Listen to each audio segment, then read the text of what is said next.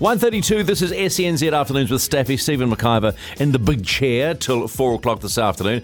Time to go to one of the great rugby league analysts from the TAB, and that's Paul Maoate. Hello, Paul. G'day, Stephen. I'm glad you're talking league. well, with Sammy and me in the chair, uh, what else would you what else would you expect? Were there any big uh, bets sort of, that came home uh, on the footy at the weekend?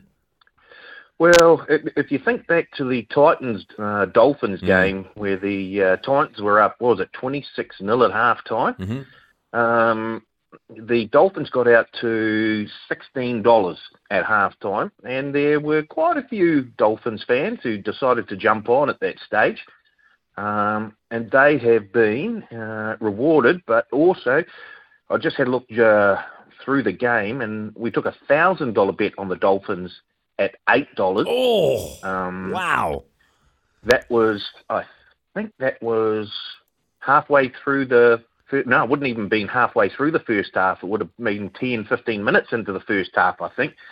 Um, thousand dollars at eight dollars on the Dolphins. So there's some very, very canny NRL punters out there, and if you wait for the right time to jump, you can get a bit of cash back in your pocket. So yeah, that was really, really that was a great game for most punters because we before the game we took quite a bit of action on the Dolphins, and then during the game as they drifted out, we kept continuing to take that money uh, on the Redcliffe boys. Now, what what I'm a little bit disappointed in is that. Uh, the New Zealand Warriors aren't being favoured at all here, considering that we've Sam and I looked over the Melbourne Storm lineup, and we both gave our individual opinions on that one. And they're not the the Storm of old. And you've got the Storm as red hot favourites head to head at a dollar twenty six, and you've got the Warriors at three seventy. Now, if I was a Warriors fan with half a brain, I'd be on that. Yeah, don't worry. They already are, Stephen. they are absolutely smashing us on the Warriors. As you say, they're 370 head to head to win this match. Um, but uh, first of all, yeah, you're right.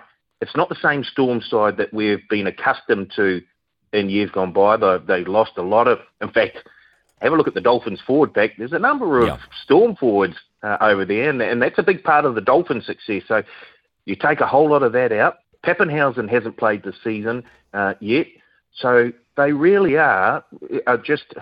I don't want to say a shadow of their former selves, but this isn't the same Storm team that we've been come that we've come to see and uh, enjoy watching.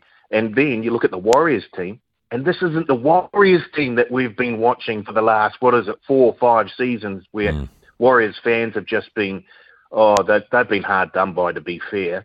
So it's time for them to get repaid, and they're jumping on. Don't worry about that, Stephen. The mm-hmm. 370 has been snapped up. We've taken almost five times as much money on the Warriors in that head-to-head market than we've taken on the Storm at a dollar twenty-six.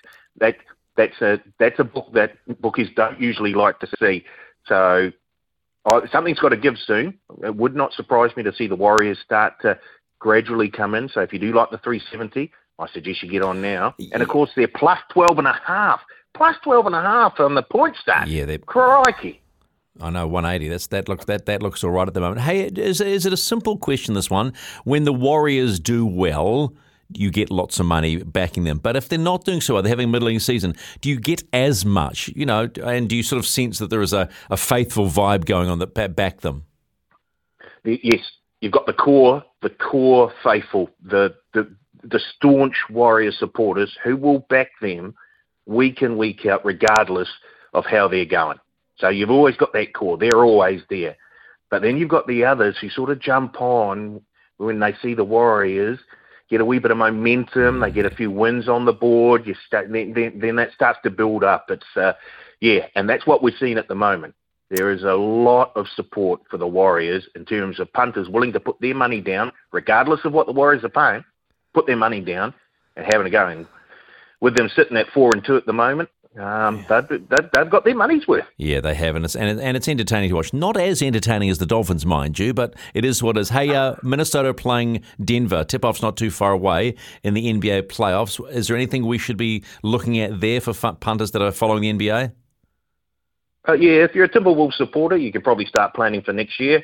Um, the Denver Nuggets have just looked just a just a wee bit better than the Timberwolves, and it looks like they will sweep.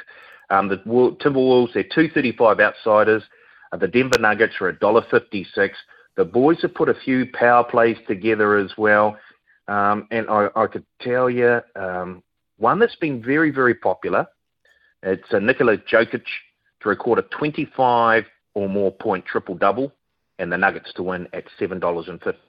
Ouch. He's been a big part of that uh, Denver Nuggets success. He's very, very hard to stop, and I can understand why people punters are jumping on. But yeah, it's it, it's unfortunately for Timberwolves fans. Oh, I think this is where your season ends. Are you back in the Wahs?